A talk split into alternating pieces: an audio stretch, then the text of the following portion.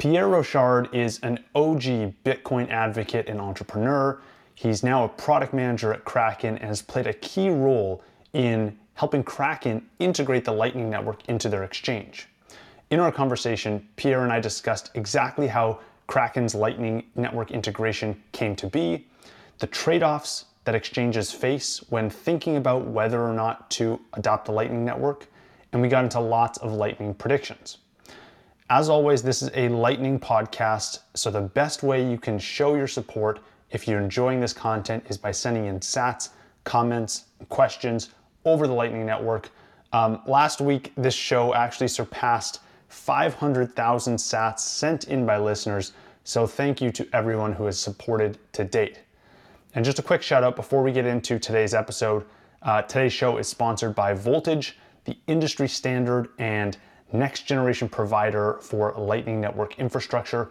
We will have more from Voltage later in the show in the lightning round. Pierre, thank you so much for joining me today. I'm really excited to talk about your role at Kraken and Kraken's new Lightning integration. There's been a lot of talk about it on Twitter. Um, before we get into that, though, why don't we start with the first moment you recognized the importance of the Lightning Network? Do you remember when that was? Uh, yes, I do. Thanks for having me on, Kevin. Um, I was so I do remember when the Lightning white paper dropped, and I did not think it was important at the time. Um, in my mind, I thought, hey, you know, on chain works just fine. We don't need a, a second layer. Um, and this was back, I guess, 2014 or 2015. 2014. No, maybe 15. Uh, we'll have to have the fact checkers uh, fact check that. Um, but um, I was working at a Bitcoin payment processing company called BitPay uh, at the time. And um, I should have been interested in Lightning, but um, when I started reading the white paper, it just came off as being uh, too complicated. um, but maybe that just speaks to you know my my, my lack of uh, nuanced understanding at the time. Um, and fast forward to 2018 and 2019. Um, 2018, I believe there was a Chaincode Labs residency. So, Chaincode Labs is a group out of New York that is uh, dedicated to Bitcoin protocol development. And I had applied to their residency for on chain, uh, you know, uh, Bitcoin protocol development and had been uh, declined a couple of times. So when I saw that there was a lightning one, I was like, well, you know what? I'm gonna shoot my shot again. Let's see. Maybe maybe this one will will turn out different. And as part of the application process, they ask you, well, what project would you want to work on during the residency? What kind of um, feature or you know hackathon type thing would you want to do? Um, and my background is accounting. And so I wanted to create an Excel plugin that uh, from a spreadsheet on your desktop, you could contr- control your Lightning node. Um, and so I uh, started working on it before the residency, actually, because it, it just, uh, once I thought of the idea, I was like, okay, I've got to get cracking on this. Um, but simultaneously, I also um, read through the bolts, uh, the specification documents for Lightning, and kind of did a deeper dive into, um, you know, the the the game theory of the punishment transaction and the time locks and all of this. Um, and that's really when a light bulb went off that um, this is secure this is backed by the Bitcoin blockchain, 100%. There's no shenanigans going on. And it's instant. And the economics of it makes sense that, that this would have a much lower fee uh, for small payments than uh, doing an on chain transaction. So, um, of course, there's also that moment when you send your first Lightning payment and it settles and it's instant, and you're like, okay, this is even better than the first Bitcoin transaction I sent, right? The um, because I do remember it kind of uh, bugging me that you had to wait for so many confirmations, and you don't know when miners are going to find the next block and all of that jazz. So, um, yeah, that's that's really uh, when uh, Lightning cotton to me. And then, how did you go from learning about Lightning to then deciding you wanted to work at Kraken? What was that process like? Yeah, absolutely. So, um, the at the residency, I realized that the challenge is to run LND on Windows, which is kind of my target platform because that's where all the business users are with Excel. Um, you had to go into the command line. And business users never go in the command line. They are graphical user interface maximalists, right? They they want buttons, they want widgets. So, um, I, and even if you did go in the command line, you had to not only set up LND, but you also had to set up bitcoind, and you had to uh, go into the configuration file and uh, specify like the ZMQ ports. So expecting, uh, you know, a, a, a, business user to do that, it's just wildly unrealistic, and it's also, it, it's also annoying for somebody who is technical that, that you would have to uh, go do that every time you want to um, set up a, a Lightning node on your desktop or laptop computer. So I started a project called the Node Launcher, and the Node Launcher is written in Python, and it bundles inside of it LND and bitcoind binaries, and it um, manages those processes. It manages the configuration file for both to keep them in sync, and um, on top of that, it has a graphical user interface that is cross-platform, uh, thanks to the uh, Qt Qt framework, um, and that GUI is basically if you you know are familiar with the system tray in Windows, kind of at the bottom right by the clock, or on Mac OS, the system tray is uh, the toolbar at the top right, where you have kind of these utilities, these um, you know the technical people call them like daemons, uh, uh, system uh, daemons, um, and that seemed like a natural place for me to to put your Lightning and Bitcoin node. Uh, so the node launcher bundles those two and puts it in the system tray and allows you to, just with a double click, you can join the Lightning network. Um, and the other um, UX improvement that I was really happy with was that rather than asking the user to write down their seed phrase, um, they're mnemonic. Uh, I don't know who decided on that word, mnemonic. It's too too hard to say. Um, that it would actually store it in your keychain. So uh, both Mac OS and Windows have kind of an operating system keychain, and that you know, of course, you should be backing up your computer. And when you back up your computer, it also backs up the keychain. So it seemed like a really elegant solution to, and that's also where the computer keeps all of its private key material in general because we often forget that computers already have private keys on them. They have all these uh, certificates and um, password managers and all of this. Um, so it's not like it's completely novel to Bitcoin and Lightning that, that you need to store a private key. Um, so uh, in any case, um, yes, I worked on the node launcher for uh, quite a while, for I think almost a year of uh, iterating on it, um, and was really happy with both um, my use of it, but also other people started using it and uh, enjoyed using it. Um, and then I started working on um, setting up my own Lightning routing node because in the instructions for the node launcher, it was like, okay, you open it up. Now you need to open a channel. And I was like, well, who should I tell them to open a channel to? And um, there weren't like ways of recommending channel peers at the time, really. Uh, so I was like, all right, well, I'll just start my own routing node and I'll tell them to open a channel to my routing node. um, and uh, did that. And then people kept asking for inbound liquidity, inbound capacity. Um, and at first I was just like manually going in the command line and uh, providing them, uh, you know, opening a channel back to them. And then I created a Google Sheet, a Google form uh, where people could ask for inbound capacity. And then I created a, a script that would uh, get the data from the Google Sheet and automatically open channels as people filled out the form.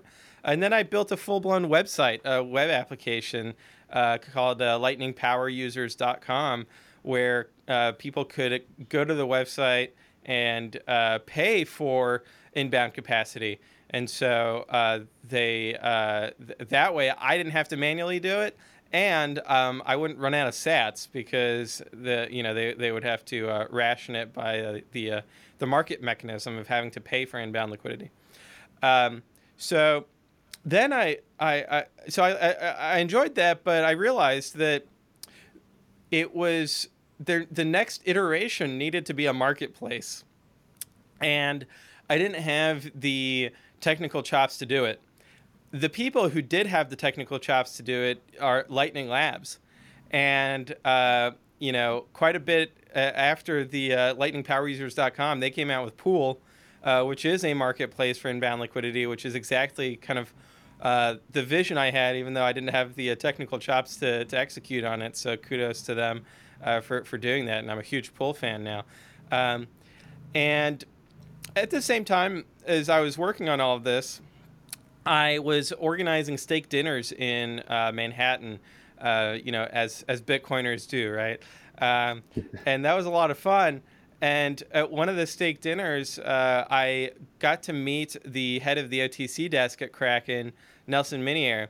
And uh, we got to talking about Bitcoin, of course, uh, my open source projects, and he was very interested in seeing if you know I could join Kraken so that we could uh, push forward some uh, Bitcoin and Lightning related initiatives there.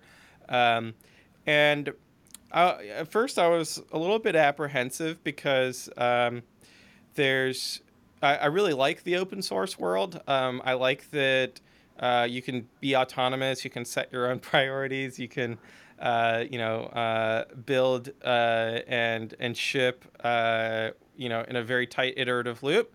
Um, but I also recognize that Kraken has did back then and has even more uh, millions of clients.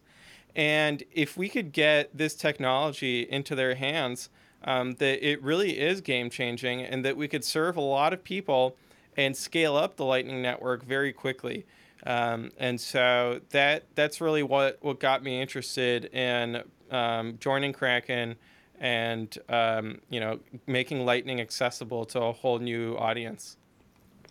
Fascinating backstory. A lot of this predates my uh, Lightning uh, knowledge and experience, so I love the color there. Um, so w- when you first decided to join Kraken, then was your mission there to kind of integrate Lightning into the exchange? Did you know that was going to be the avenue that you were going to pursue? Or were you just excited about building something on Bitcoin and Lightning there? Um, so that was certainly my ambition personally.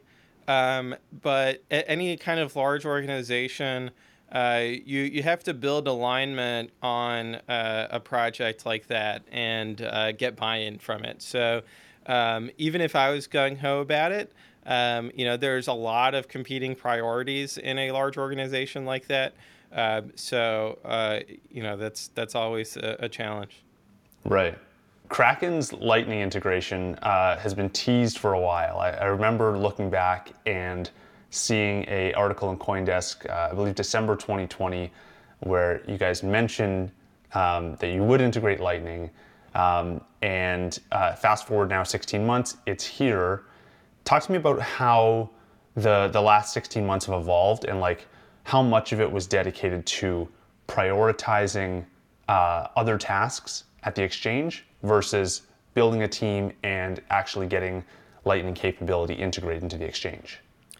Yeah absolutely. So um, first off kraken is one of the oldest exchanges around. So it's been around since 2011 um, and um, every time that there's a bull market that comes along, it puts tremendous stress on all parts of not only the system from an engineering perspective of having to scale that, but also the organization in terms of hiring. Um, and that's really when you start seeing kind of all of the uh, bottlenecks. um, and um, in, in, Kraken's case, there was a major effort to rewrite services from PHP into Rust. Um, when we started on the Lightning project, um, that's also when the bull market started, which is bad timing, right? Because um, bear markets are for building, uh, bull markets are for scaling. And so uh, we were trying to do both at the same time.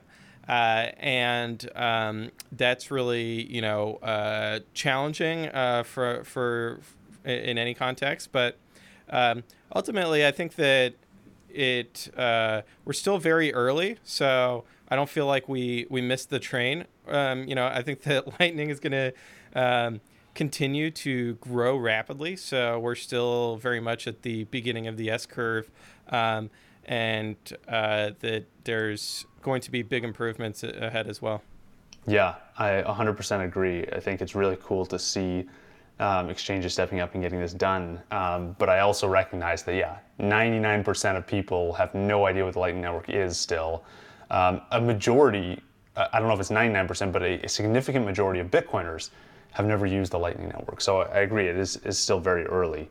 Um, was, there, was there a particular catalyst or turning point uh, at, at which Kraken as a company decided we have to do this lightning integration? Like this is this is an important thing to get done now.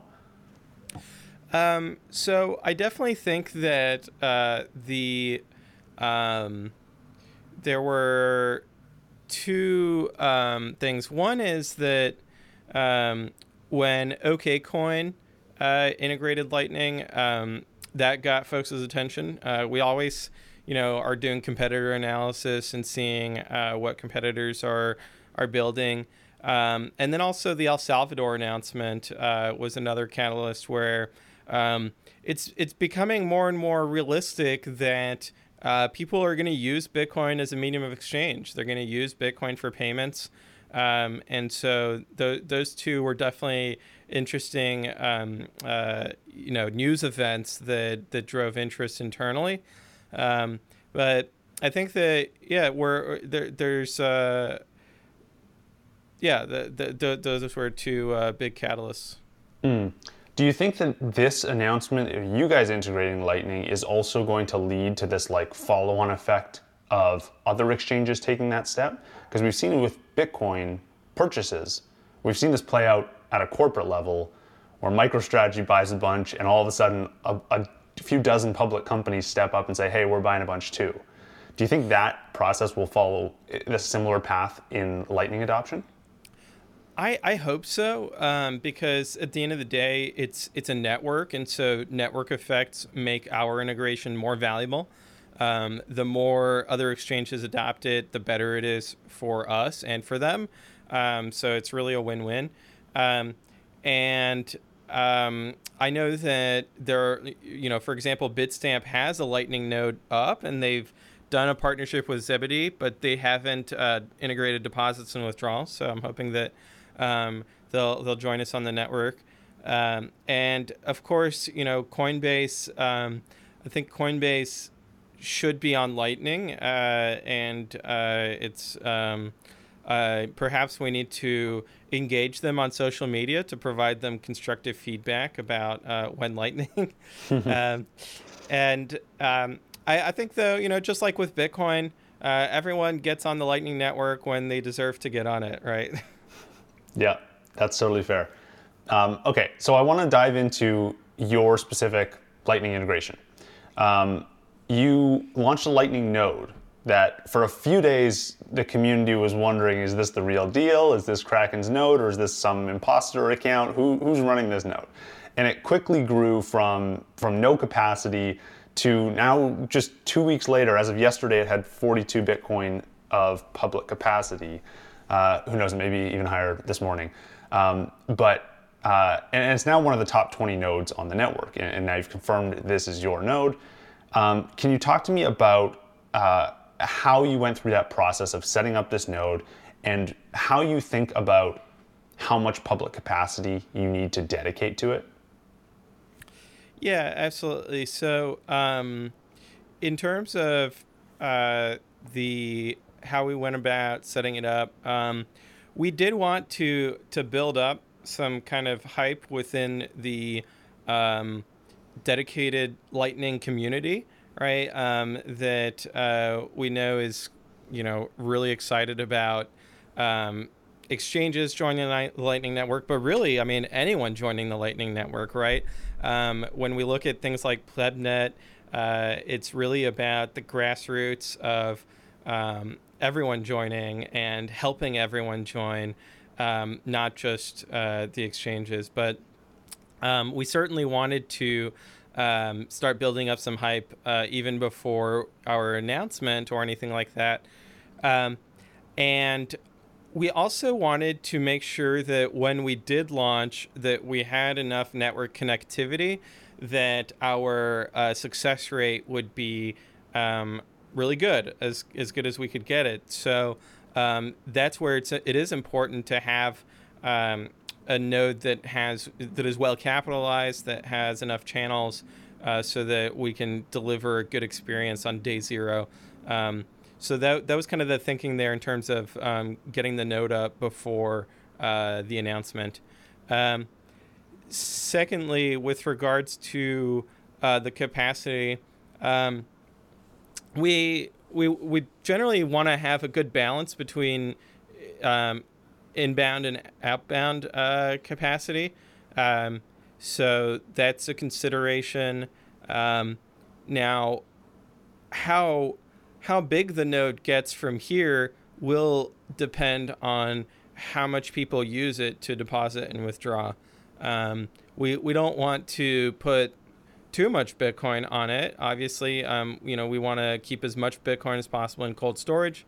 Kraken has an excellent security reputation, and we certainly want to maintain that. So um, we're, you know, keeping the that risk um, as, as very low um, because all things considered, you know we're we're at um, 58 Bitcoin, you know that's that's a big number, but at the same time, from a Kraken perspective, uh, that's not a big number, um, you know, for, uh, for, uh, looking at kind of the wider exchange. Right. Yeah. There's that uh, interesting thing going on right now where you have more Bitcoin at Kraken than can possibly be absorbed by the Lightning Network today. It wouldn't it wouldn't make sense for you to put like a significant portion from Kraken's perspective, a significant portion of your Bitcoin holdings on Lightning today. Um, how, how big do you think some of these nodes will grow to over time? And, and I guess this this uh, has to do with public capacity more broadly. How much of you know this 21 million Bitcoin do you think will eventually find its way to the Lightning Network and will be used in this kind of back and forth kind of payment system? That's a good question. So, um, I I hope that one day we can uh, put channels in cold storage, and so that means that we would want all Bitcoin to be in uh, 2f2 multisig that um, of, of, or you know some kind of construct that would allow us to um, turn on the channel uh, instantly. And so uh, it would be um, just you know you pull it out of cold storage and now uh, you can instantly be um, routing or um, you know using that channel. Uh, maybe that's unrealistic you know science fiction but um, I, I hope that we get there so that all 21 million Bitcoin can be, uh, you know, uh, ready to go onto the Lightning Network whenever somebody wants to spend it, so that um, really on-chain transactions would only ever be about opening and closing channels, and it would never be about uh, sending, uh, you know, a payment uh, to somebody else. Um, you know, that's that's my long-term vision of it. That um, everything will be like that. Uh, but I think right now, realistically. Um, you know, Lightning is the checking account and on chain is the savings account. Uh, so for, for long term storage, you definitely uh, don't want it on your Lightning node. You want it um, in cold storage.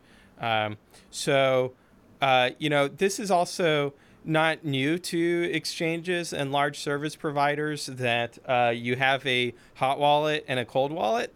Um, and so uh, conceptually, it's kind of the the same for for uh, an exchange. How, how do you get to the point where in, in this future idea of everyone being able to store um, or, or, run Lightning from a cold wallet, how, how does that happen? I, I'd love to know kind of what the technical limitations are um, because my, my technical knowledge of Lightning is, is not certainly not that great and uh, I, was under the impression like the, the hot wallet was kind of required to have this you know, you have to be constantly online. You have to be ready to accept or send transactions. How does that work if it's a cold wallet? Yeah, so um, you, you you you would still have to be online to use the channel, but when you're not using the channel, um, that it could be on uh, cold keys essentially, and that you turn those keys into hot keys when, for example, the price of Bitcoin is crashing and everybody is trying to make deposits and withdrawals, right? Um, and the mempool is full, but because you had already broadcasted the channel to the Bitcoin blockchain, um, that you don't need to uh, open a channel. Rather, you just need to transfer the keys from your cold storage to your hot Lightning wallet um, and kind of import them essentially um, uh, without uh, having to, to hit the chain. Um, and then when that period of time goes by and you don't need that capacity anymore, that you would close the channel, send the Bitcoin back to cold storage, potentially as a new channel. Now, the challenge here is that you would have to get the and and this is the same as if your uh, Lightning node goes offline for whatever reason. Uh, the challenge here is that you have to have peers that won't force close on you, um, and that are okay with having, uh, you know, what we could call a cold channel uh, open with you that um, you know is cryogenically frozen but can be revived uh, when necessary. Okay, so talk to me a little bit about how Kraken plans to use Lightning uh, it, with your current node setup. I imagine a bunch of it is you want to prioritize exchange operations and you want to make sure that that's running smoothly, but you can also earn routing revenue. How, how do you think about what the Lightning node is going to be used for and prioritizing those over time? Yes, absolutely. So, um, just starting off with c- kind of the standard exchange operations, um, we're we're making a big push to appeal more to the retail consumer audience.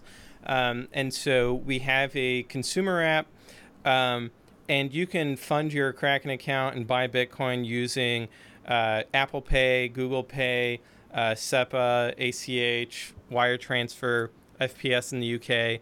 Um, so uh, in terms of just getting, you know, fiat from your bank account uh, to Kraken into Bitcoin, uh, you know, we're definitely making big improvements on on that uh, making it as easy as possible. And then from there, being able to withdraw Bitcoin to whether it's your cold storage, right, your your hardware wallet, definitely a great option. Um, and for your checking account, for the walking around money on your mobile phone, uh, being able to withdraw it to your Lightning wallet. And um, that's really, I think, uh, particularly interesting because I do see Bitcoin and Lightning as becoming kind of how everybody makes payments every day.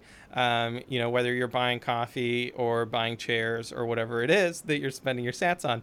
Um, and then uh, from um, the uh, trader perspective, it's about how do I move this pristine, highly liquid collateral instantly from one exchange, one trading venue to another, um, whether it's for arbitrage or a margin call or any kind of other time sensitive operation. Um, and that's where it's really important to have other exchanges joining. So we're really excited that um, you know Bitfinex has been on the network for such a long time, uh, and that we're going to be able to enable that use case for traders between Kraken and Bitfinex. And this is really key because um, Bitcoin's liquidity f- has been highly fragmented. Um, you know, over the years uh, between different trading venues, and Lightning is a really great way to unify that liquidity so that um, because Bitcoin's volatility obviously is uh, notorious, and uh, when it's flash crashing, you don't have an hour to wait for confirmations to you know for the on chain, and not only that, but so many people are trying to move Bitcoin on chain uh, that the mempool quickly fills up uh, during those times, and you get into a bidding war. So um, with Lightning, you, will be able to just sidestep that entirely uh, and instantly move Bitcoin. Uh, from Kraken to, to, to, to Bitfinex or from Bitfinex to uh, OKCoin and from OKCoin to Kraken. Um, and uh, really make sure that uh, everyone's getting the best price um, across uh, all the trading venues. Um, thirdly, if you are running a Lightning routing node yourself, you can actually use Kraken to swap between on chain and Lightning. So, for example, you can deposit to Kraken on chain, withdraw via Lightning to, to get you know more capacity, or deposit via Lightning and uh, withdraw on chain. Um, now, Loop is a more decentralized way of doing that, um, but perhaps you know if you're already a Kraken client, um, doing it uh, via the exchange is actually uh, just as convenient or perhaps even easier than using Loop um, for that use case. Um, now, with regards to routing fees, we absolutely want to provide network services um, for Lightning. So um, we, we want to connect the graph. Uh, we want to help route payments. Um, and you know, earning routing fees is a great way for us to receive the signal that we're doing a good job, right? If people are willing to pay us routing fees, that means that we're well connected and we're doing it, uh, we're being reliable, uh, and uh, we're liquid, right, as a, as a um, node. Um, secondly, we're really interested in uh, using Pool, for example, uh, and finding other ways of leasing out channels uh, so that we can be um, helping the network in every way possible uh, and um, earning, obviously, uh, leasing fees from that.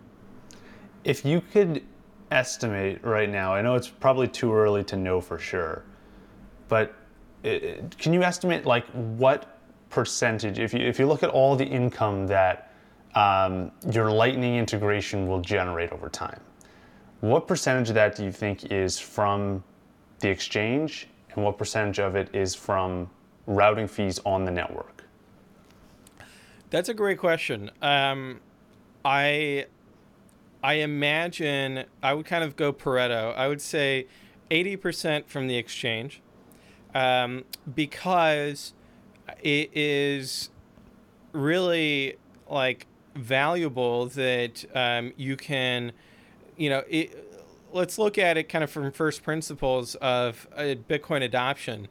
Um, every wave of Bitcoin adoption in general comes from people who have fiat in a bank account and want to convert that into Bitcoin in some way. Um, until NYDIG really, you know, gets to all the banks and you can convert Bitcoin in your bank account, um, and uh, you know your bank integrates Lightning. I don't, I don't know how many years that's going to take. It might take you know a decade to, to get there. Uh, obviously, things could accelerate very quickly. Um, it, it, you know, th- you have to use an exchange, and um, you have to use an exchange that has really good liquidity. And Kraken has excellent liquidity, and so um, it, it it's a natural choice for folks. So not only is there people converting dollars into Bitcoin to use the Lightning integration, those people will then, um, you know, refer and uh, say, hey, you know, they've got their rich uncle or whatever it is. Hey, you know, Kraken's a great place to, you know, for you to invest in Bitcoin, um, even though you're not even going to use Lightning. Uh, but it provides kind of a um, an avenue there for for growth as well. Um, so I think that um, just based on people buying Bitcoin to use Lightning and then kind of the halo effect of uh, people uh, recommending Kraken because uh, it has excellent features, um, that we would see uh, trading revenue go up there. Um, so that said, you know, I I I would be delighted if uh, routing fees and channel leasing fees um, eclipse the trading fees. Uh, and uh, that would be um, super awesome. So we'll we'll see how that plays out. Will is there a is there a fee on uh, deposits and withdrawals right now for Lightning, or what does that structure look like uh, compared to Bitcoin? Yeah, absolutely. So um, one of uh, the so yes, uh, there is a fixed withdrawal fee for Lightning of 1,000 Sats, and on Bitcoin there's a fixed withdrawal fee currently of 2,000 Sats. Um, now we'd we'd like to get to a place where both of those fees are real time and dynamic to reflect the exact network cost. Um, we're not there yet, but um, that you know we've we've gotten lots of great feedback on that, and and we we do want to um, get there. Um, on the deposits, the deposit fee is is going to depend on uh, your Lightning uh, wallet and how well it's connected. So, if you have a channel open directly with Kraken, your deposits are free, uh, which is uh, really great. Mm-hmm. Now okay, you, you guys are building this node uh, on LND. Can you talk to me a bit about what that process was like um, in choosing LND? I know there was an article in, in Coindesk, uh, you were quoted talking about some of its documentation, full feature API, the user base, reliability. How do you how do you rank those if you're an exchange or if you're or maybe if you're thinking about other businesses that want to get on Lightning? How do you rank those as like must-have features? Yeah, um, so that was Bitcoin Magazine, not CoinDesk. Oh, uh, uh, you know, huge fan of Bitcoin Magazine. Looking forward to their conference next week. Um, you know, the the, the internally the engineering challenge is about how do we integrate this into our internal systems, and so we have a lot to worry about already in terms of how this is going to um, uh, interface with the internal systems, and that means that we we want to focus on that part of the integration and not really focus as much on um, kind of really the lightning part, right? So uh, um, that's where uh, LND really shines because LND is what I would call a, a batteries included uh, solution, right? So um, it has all the pieces that you need bundled together um, into one package so that you don't have to go find the right plugins or assemble your own node from uh, a library like some of the other implementations. Um, because while those are great for use cases where um, you're going to need a lot of customization uh, on the Lightning side, um, and that, you know, if you're, for example, creating a non custodial Lightning wallet, you probably need a lot of customization. Um, but if you're an exchange and you're just trying to enable send and receive, right, as kind of your minimum viable product, um, then you, you don't need a lot of customization on the Lightning side. Uh, you just need to be able to query the data. And um, that's really uh, where LND's uh, API is excellent. They have a really full featured API um, that just works out of the box. Um, they also use a really great framework called gRPC. And gRPC allows you to um, have a lot of uh, type safety, uh, you know, for, for the software engineers in our audience. So, uh, regardless of what programming language you're using, gRPC allows you to automatically generate um, kind of the client library for uh, for it. Um, and then LND Lightning Labs has put together excellent documentation for that API. Uh, so that really makes it uh, convenient for the uh, engineers to be able to find uh, what they're looking for and uh, build something that's really reliable. Um, the other part of it is that, um, you know, there's always this argument about multiple implementations, and we hear this on uh, Lightning, but also on Bitcoin. And um, it is the case that if you're trying to take as little risk as possible, you want to use the implementation that is has the most users already, um, and that has been around for a long time, uh, because that means that it's it's it's been hardened right? It, uh, it's got battle scars, uh, and um, a lot of edge cases have been already explored and fixed. And so um, that that also speaks to LND's strength. And so, how do you think about the implementations on Lightning evolving over time? Is it is it all going to kind of move towards people using LND? Is it is that is that user base and that reliability now at a critical mass point where it just makes sense for everyone to adopt LND? Or do you think that it, it stays fragmented over time or, or it maybe becomes more fragmented um, as, as some of the other implementations uh, continue to innovate as well? Yeah, that's a great question. Um, so I I do see the latter happening that it's going to become more fragmented. Um, I think that um, because different uh, implementations are going to focus on different use cases and applications, um, that uh, if you want to offer all of the features of Lightning, you're going to have to run multiple implementations.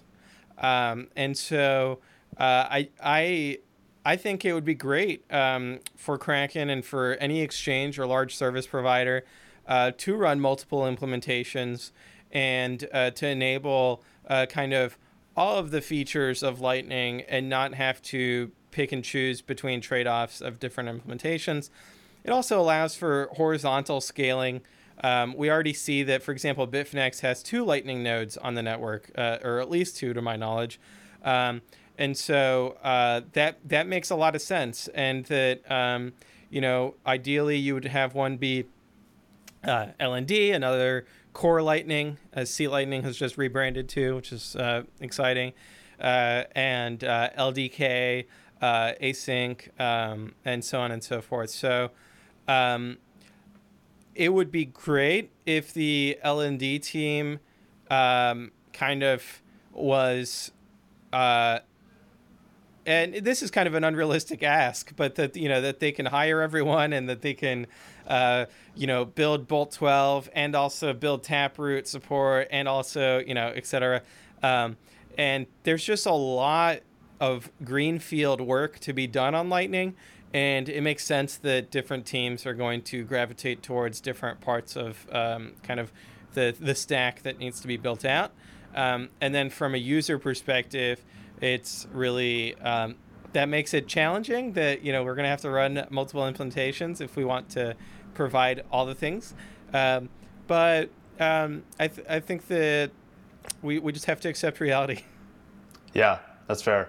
Now in in the case of bitfinex you said they have they have two nodes right now. Are those different implementations today or are those the same? Uh, I don't know. I think that they are both LND, but I'm not sure.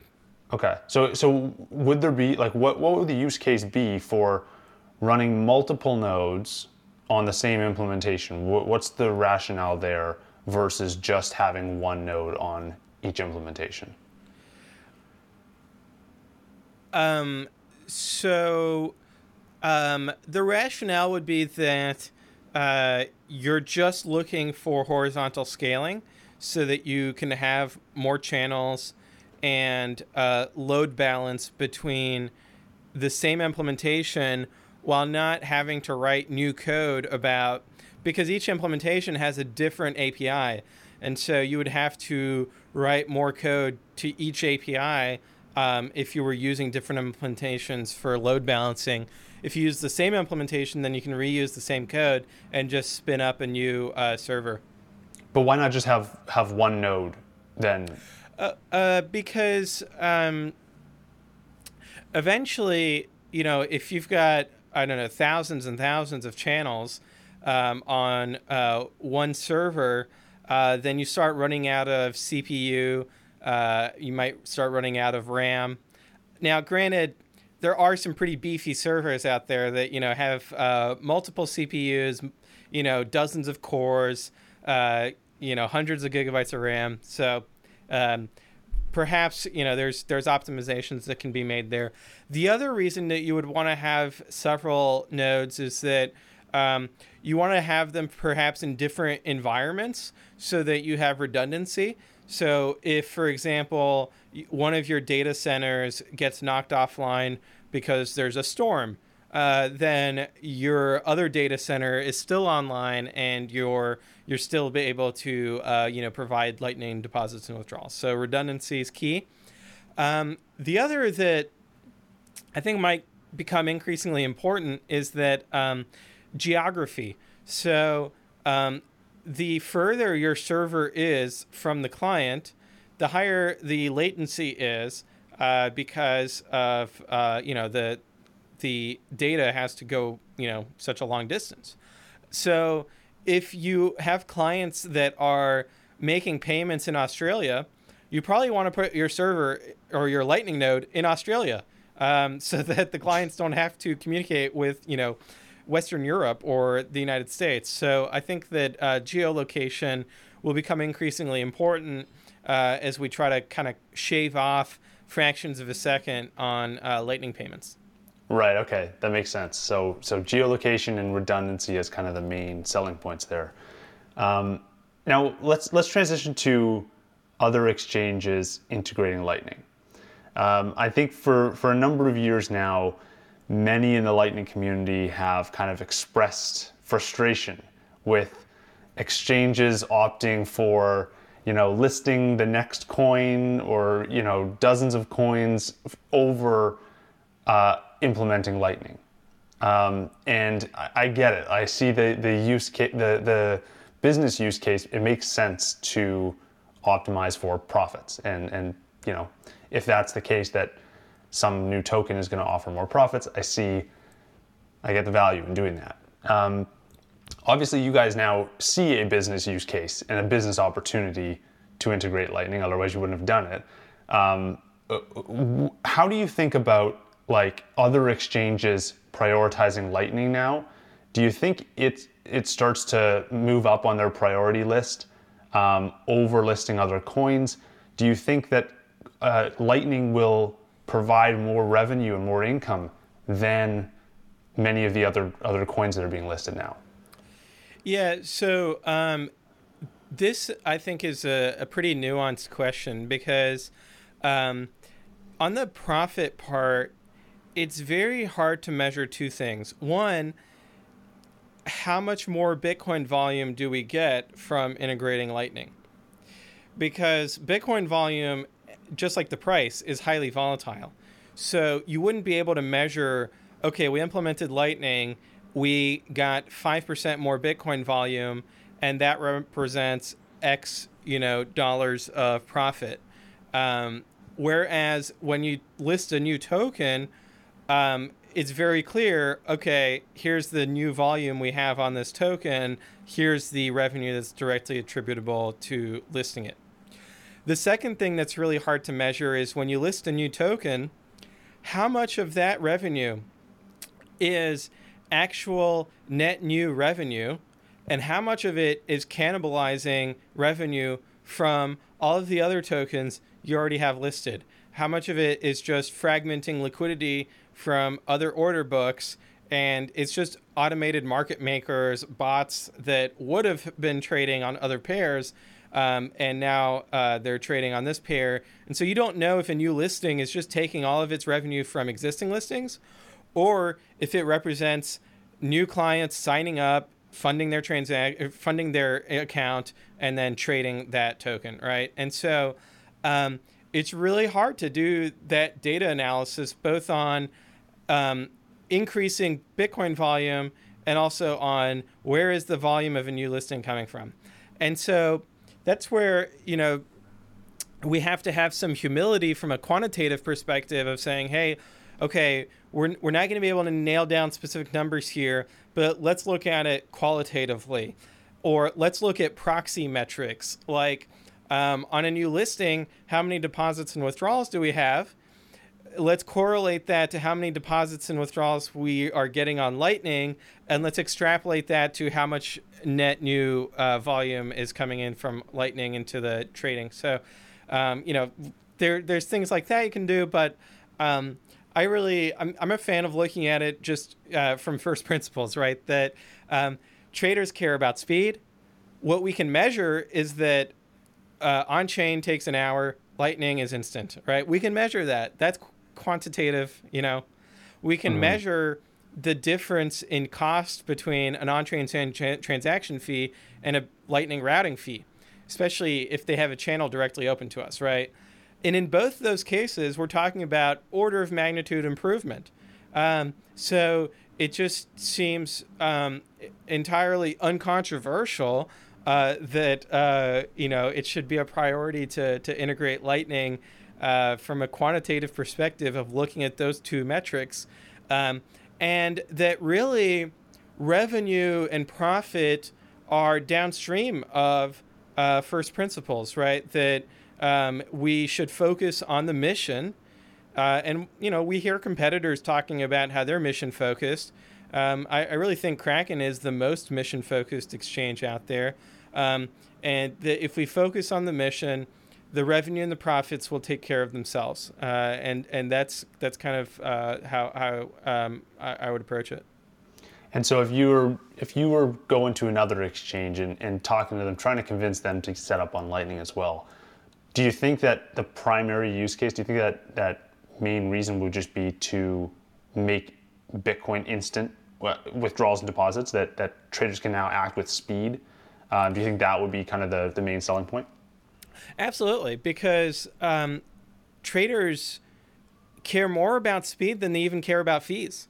Um, you know, because the Bitcoin markets, the crypto markets uh, move so fast. Um, and um, even in markets that have less volatility, like for example equities, um, you know, traders care about speed, right? High frequency trading. It's it's been in the news. Uh, they they care about milliseconds. They care about nanoseconds, and so not only do they care about that within kind of the order book, but they also care about that in terms of moving the money um, and g- getting to uh, instant settlement. So um, and you know, you might argue that, oh well, look, there's other blockchains that are fast, right? That might even claim to be instant. I, I I would call that bluff, right? I'd call that marketing because really the way the only way you can be instant is if your payment is literally peer to peer, right? That your payment is only going from your server to your counterparty server without going through the network, without going through the blockchain. The moment you have to globally broadcast the transaction, you're adding latency. And so, really, Lightning is not only faster than any of the other blockchains, it's impossible to be faster than Lightning. Um, if so, let's say, for example, if a trader co-located their Lightning node with Kraken's Lightning node. Now, that's not possible today, but we're just saying, you know, hypothetically, if you were in the same data center directly connected with a fiber optic cable, um, there's no way that you could have anything faster because these other blockchains they say, oh no, actually you need to go through the network of uh, you know all of the nodes, um, and uh, that's just not going to be faster than a direct peer-to-peer connection, which is what Lightning enables. Mm. That's really fascinating that you know you can make it like it, because it's peer to peer and you're not touching a blockchain. I, I, didn't quite grasp that until you you mentioned it that way. Um, that it can just be that there's nothing that can possibly compete if it's built on a globally updating blockchain and, and public announcements. Um, okay, I want I want to get into a couple predictions here. Um, if you had to pick one exchange that's going to be next to adopt Lightning, who's your who's your name? Um, I mean, I think Bitstamp uh, because they have um, you know signaled support and interest in Lightning um, as well. Um, and so I, I hope that they join. Um, yeah. Who, um, if, if you had to pick one individual or company or maybe even country, who is operating the biggest Lightning node in the world in year 2025?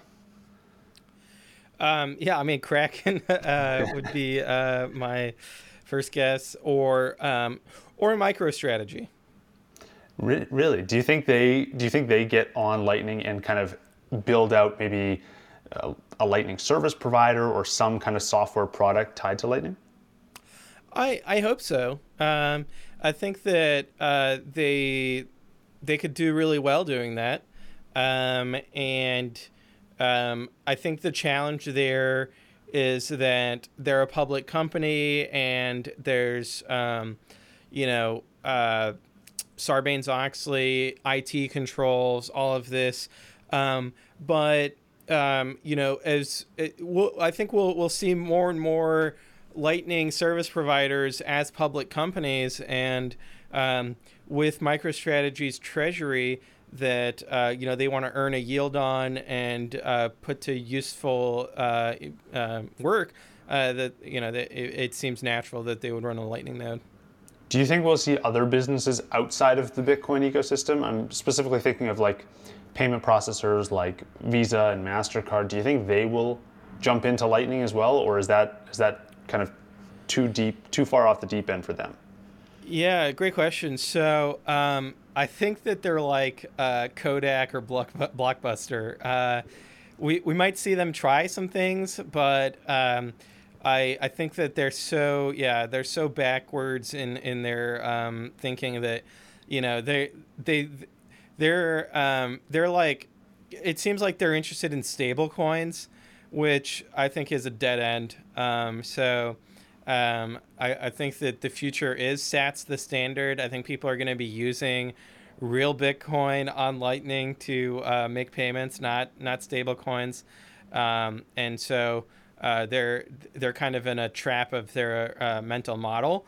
Um, there are others like um, obviously uh, Jack Dorsey and Square uh, that that um, could really bring Lightning to point of sale and uh, cut out Visa and Mastercard. And so um, it's really it might be too late already for Visa and Mastercard. We'll see.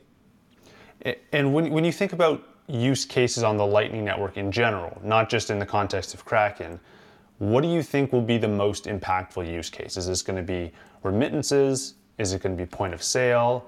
Is it going to be micropayments, things that we can't do on the fiat system? What do you look at and think that's going to be the biggest market for Lightning? Um, yeah, that's a good question. Um, so, I guess um, I uh, I just think that all payments are going to be on Lightning. So I don't really um, break it up into specific uh, areas um, like that. Uh, but um, ultimately, in order for a business to adopt Lightning as kind of its uh, method of payment, I really think that the owner of the business has to be a Bitcoiner, right? That they want to hold Bitcoin, they want to acquire Bitcoin, and that's why they're doing it. Not because they're going to like go convert it into fiat or convert all of it into fiat. Maybe they only convert part of it just to pay those suppliers and the employees who uh, don't want uh, to receive Bitcoin. So um, I think that the number of business owners who want to hold Bitcoin is going to increase, especially with inflation. Um, so I think that with the uptick in global inflation, uh, that we're really going to see an uptick in adoption of Bitcoin uh, as a method of payment. Mm. Do you think we're at the point now where if inflation runs really hot, we have the infrastructure and the tooling and the the ability for everyone to get on board easily, or or do you think we still need to do work to get to the point where it's easy for that critical mass to adopt Lightning? There's always room for improvement, but um, I, I think we could onboard the world right now. So. Uh, it wouldn't be ideal because I think that if we onboarded the world right now, um, a lot of them would be onboarded onto custodial solutions. Um, with every day that goes by, I think we can onboard more people onto non-custodial solutions.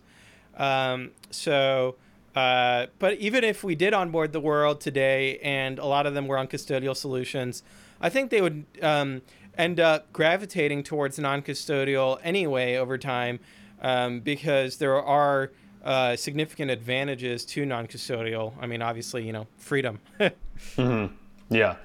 Um, I, I, have a question about uh, advice for other businesses.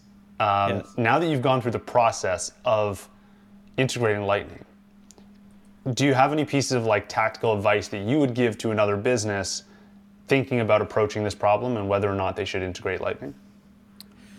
Um, I, I think that you've really got to um, uh, at first kind of focus on education uh, so that um, people understand how Lightning works, why it is differentiated from on chain, um, and why, you know, the difference between settling a transaction in three days and settling a transaction in one hour and settling it instantly, those are almost like um, so th- it sounds like an, uh, going from an hour to instant is not as big of a deal as going from three days to one hour, but it's actually a much bigger deal.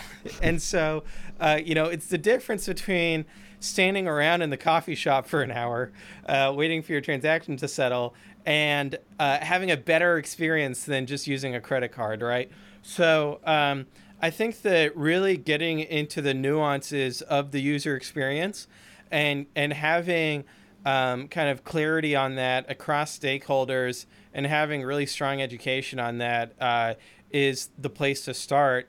Um, so that uh, everyone's really excited about um, you know uh, building that. Interesting. Are there any particular um, regions around the world where you think Lightning adoption will outpace the, the global average? Like, I, I guess at, Kraken, you, you must have visibility into a lot of different regions it, that people are using the exchange for. Uh, and it might be too early to tell how they're using Lightning in different regions, but um, would love to know if you think that there are particular countries, uh, El Salvador might come to mind, but uh, other countries as well, where Lightning adoption will continue to outpace the global average. Yeah, great question. So um, Kraken has a really strong presence in Europe, um, and the reason is that um, you know n- not only do we have excellent client service and security, and we've been around for so long, we also have really great uh, fiat rails there with SEPA.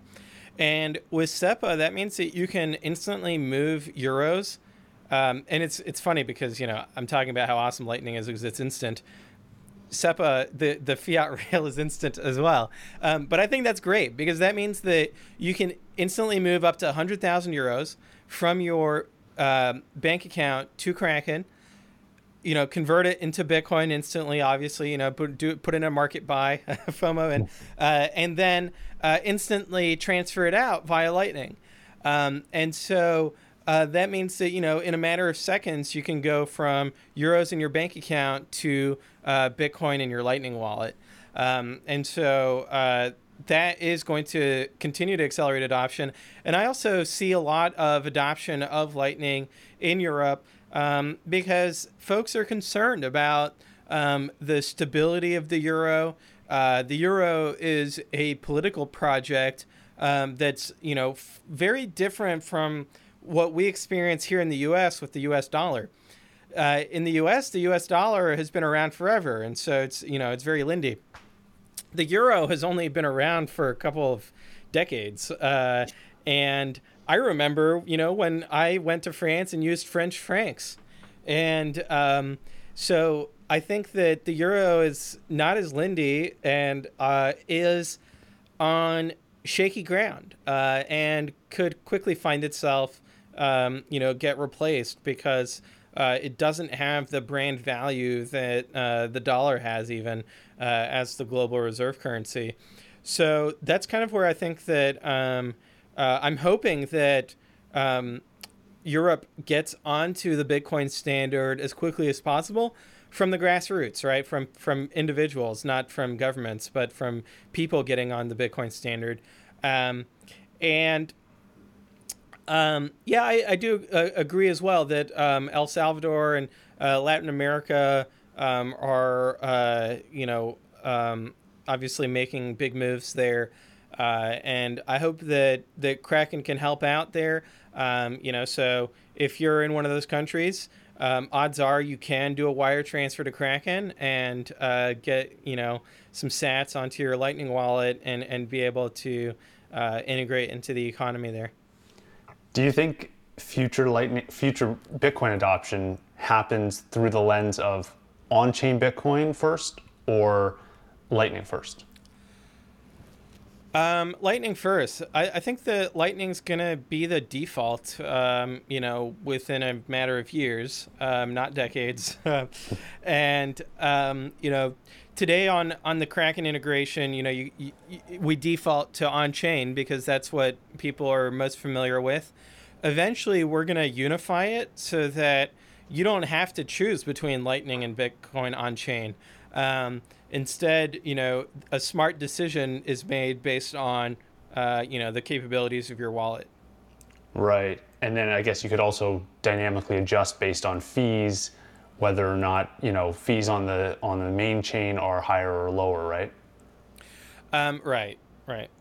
Interesting. Um, do you have any favorite Lightning applications that you've used? Oh, uh, great question. Um,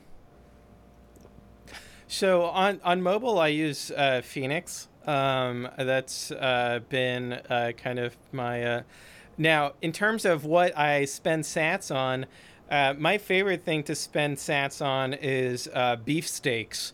Um, so our, our good friend Away Slice hosts beef steaks and uh, you know you usually buy your ticket with BTCPay Server or OpenNode. Um, now he'll call me out on this. Uh, he, he, gives me free tickets, so I, I don't get to use the integration as often as I'd like. Um, but uh, very grateful for that. Uh, always but you don't need to do that, man. I'm always happy to use Lightning and to to send those payments. Um, there, uh, I, I, I w- one of the first services I used Lightning with well, not, it's not a service, uh, was the lightning torch um, and uh, sending the lightning torch around. So I hope that we bring that back at some point soon. Um, and uh, that was that was a really fun moment in, in Bitcoin history and Lightning history. do you think um, do you think Lightning adoption primarily happens through spending Bitcoin on Lightning or earning Bitcoin on Lightning? Well, you can't have one without the other. So somebody's always earning, someone's always spending. Um, I I think that um, yeah, I think that we've really got to close the loop on the circular economy, um, and that that is slowly happening. And I'm hoping that it doesn't just continue to slowly happen. I hope that there is a tipping point uh, where uh, you know it, it, it accelerates. Um, and if we look at like the Lightning Network graph, it there was an acceleration last year, right? There was like a point where we were you know going parabolic. So I hope that, um, and then it kind of slowed down a little bit and i hope that light you know kraken joining the lightning network means that we can kick off another parabolic rise in lightning network adoption uh, and and really start closing the the circular economy loop. Mm-hmm. Yeah, one thing one thing I've started to notice is that there's I'm starting to see like funnels forming where fiat money can come into Lightning and through through an exchange or a provider or something and can be blasted out to a bunch of users that can earn it. So that that was more what I was thinking around earning versus spending because yeah, there has to be a one to one, you know, uh, dollar volume. Um, they have to balance out, but it could be that a lot of people are earning for one spend, uh, or like one chunk of capital is moving online from fiat or from Bitcoin, and then gets blasted out. Yeah, absolutely. I, I agree. And um, now that I think about it, I'm thinking back to your question about you know where where I see adoption of Lightning happening, or what I'm you know more, most excited about there is the sale of um, digital goods and services, right? Because um, if you don't have to worry about physical delivery, so you know until Amazon adopts Lightning, you know, uh, uh, I think that's a long shot. But um, if you're just talking about digital delivery of goods and services, um, then it just makes a ton of sense that digital cash, electronic cash would be how you pay for that because you don't need a physical address, you don't need a billing address, you don't need an identity, right? Um, and that's where I think that the the games, the video games uh, kind of use case is really interesting. Um, and I think it, it's exciting that Zebedee uh, and Thunder Games are, are working on that. Um, I do need to get back on Counter Strike. I haven't played Counter Strike in uh, decades, uh, so uh, need to, to brush up on that to, to try it out. Um, but um, I also want to see some more uh, real world uh, games. So, for example, I recently went go karting uh, for the first time in a long time uh, with my wife for our anniversary, and it was a lot of fun. And I want to do a go karting tournament tournament here in Austin uh, and have the buy in be over Lightning. So uh, to to participate, you've got to buy in, and then the rewards will be over Lightning as well. So uh, you know whoever gets first, second, and third will will pay out in Lightning. Um, and then also have the betting right? Uh, we want to have real time betting uh, with DLCs going on. You know, ideally Lightning DLCs, although that might take a little bit longer. but um, that's that's something that I was uh, a shower thought I was having of how much fun it would be to do that.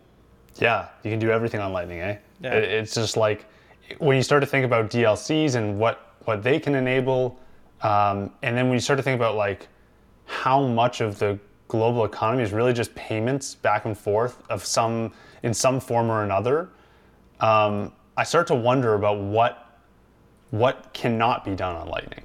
Like you know the saying like if it can be built on Bitcoin, it will be built on Bitcoin. Um, what do you think can't be built on Bitcoin, and, and what over time like how much of payments move to Bitcoin?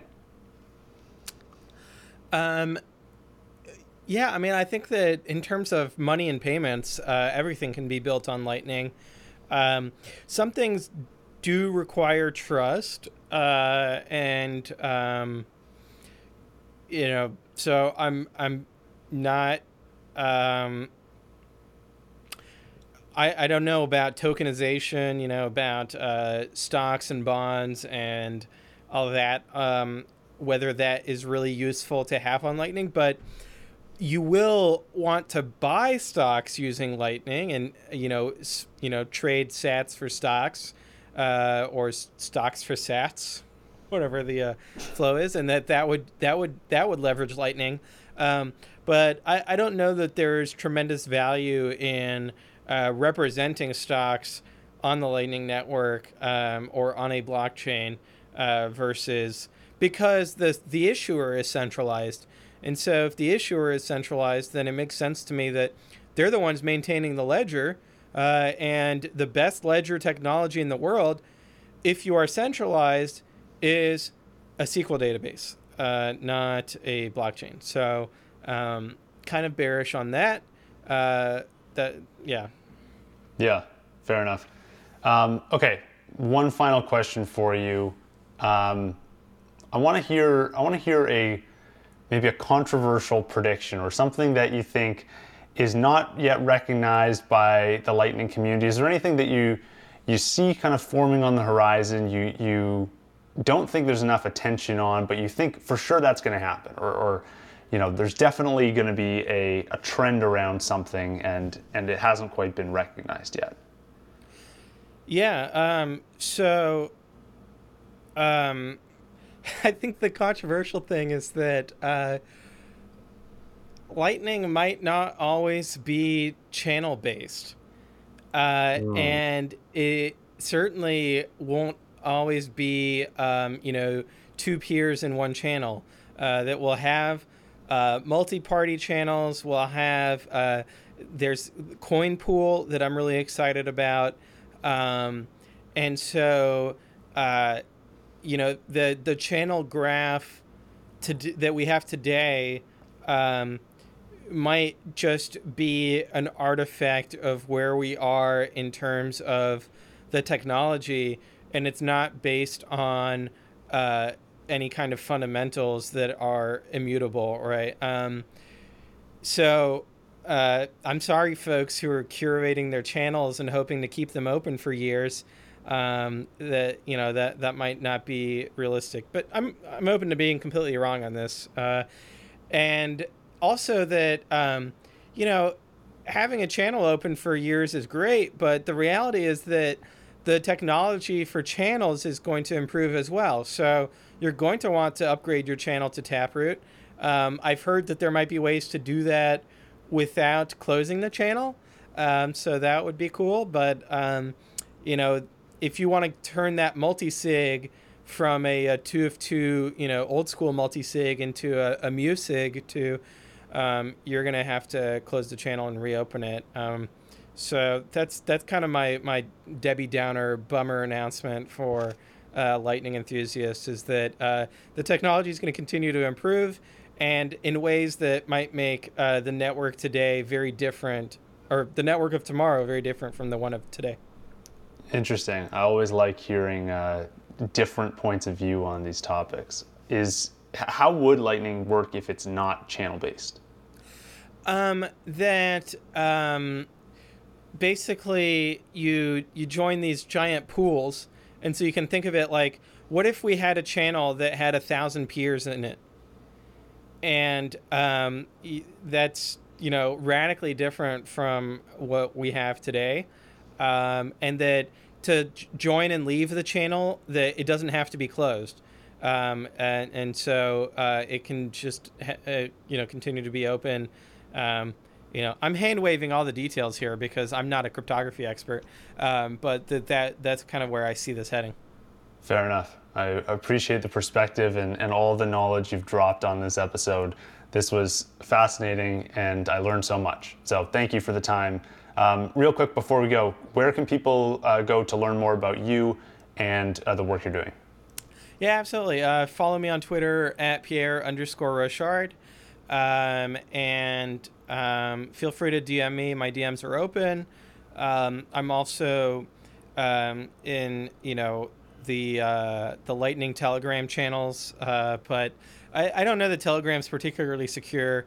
It certainly feels, I don't know. It's probably just as secure as as Twitter, but um, yeah. Uh, or uh, find the Kraken node on on the graph and open up a channel. Awesome. I will link the Kraken node uh, to the description of this episode, and uh, hopefully we can do this again sometime soon. Thanks again for the time. Thanks for having me on, Kevin. Cheers. Welcome to the Lightning Round presented by Voltage, the industry standard for Lightning Network infrastructure. Creating layer 2 applications and services on Bitcoin starts with Voltage, where you can spin up nodes, get access to liquidity, optimize your node, and much more.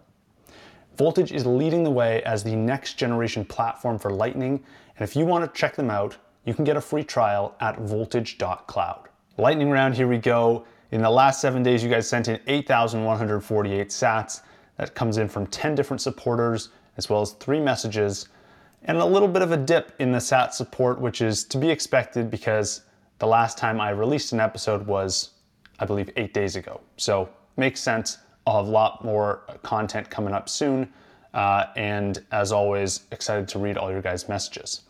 Um, before we get into the messages, though, from the last few episodes, uh, I have to share, share the results of a contest that Fountain put on. If you recall, a few episodes ago, I mentioned Fountain was giving away a thousand sats to any uh, new listener on Fountain who played an episode of the Kevin Rooke Show in the month of March. That is complete. New listeners should have received a thousand sats by now. Um, Fountain also is giving away, or decided to give away 50,000 sats uh, to a, a, random listener um, in the month of March for the Kevin Rooke Show. And uh, I made a decision that I announced a couple episodes ago that the best comment would get the 50,000 sats. So congratulations to at Y, that's uh, username at Y on Fountain, uh, for sending in all the comments and questions you've uh, sent in over the month of March. Too many to count, actually. There, there must have been a dozen of them. Uh, so thank you for sending in the great comments, questions. Keep it up and enjoy the 50,000 sats. Now, in the last uh, week or two, I've got a few messages I got to catch up on here. Um, let's go back to uh, Peter, who said, I've never in my life heard a more dialed in and intelligent politician. Wow, good luck on 500K. Uh, that, that was a message Peter sent in on episode 30 with Brian Solston. Um, and the 500K, Peter, we passed it. Thank you for sending in sats. Um, just passed it in the last week, so that means you guys have sent in over 500,000 sats of support to this show in the last few months. Uh, I believe I started the show about six months ago, but most of those sats uh, have come in in the last three months. So we're almost at 500K in the first quarter of uh, 2022. Uh, next comment comes in from BTC Rich says, Love hearing about how WebLN versus LNURL is complementary. First time I had heard of WebLN. Keep up the good work. That's in response to episode 28 with uh, Michael Bumann and Moritz Kaminsky on Alby. Uh, actually, I've, I've started receiving some comments and uh, sats on my Alby account. I put my Alby username in every description on YouTube videos and on podcasts, and uh, specifically on and on my website as well. And uh, I, I, believe I've earned over 2,000 sats from a dozen or so uh, people or, or a dozen or so transactions uh, that people have sent in. So Alby's doing some pretty cool stuff. Uh, I'm going to keep an eye on the Alby account and see if people continue to send in uh, sats through Alby as well as Fountain. Uh, we have a few test transactions from Mary Oscar. I know he's always working on new stuff, so uh, who knows what who knows what the next uh, release for Fountain will look like. Um, we have HK1111 who sends in a message that says "Go" in response to uh, Anders Helseth on the State of the Lightning Network. Um, so there you go. Thank you for the, the 98 sats, HK1111. Uh, and those are all the messages you guys sent in the last uh, 10 or 15 days um, when I was kind of offline for a couple days. Uh, really excited for you guys to send in feedback on this episode. I know this Kraken announcement was a really big shift in people's understanding of the Lightning Network, and um, I think this is going to lead to a lot of other exchanges following suit and then further adoption from users. So can't wait to hear your thoughts um, on this week's episode, and uh, we'll see you soon.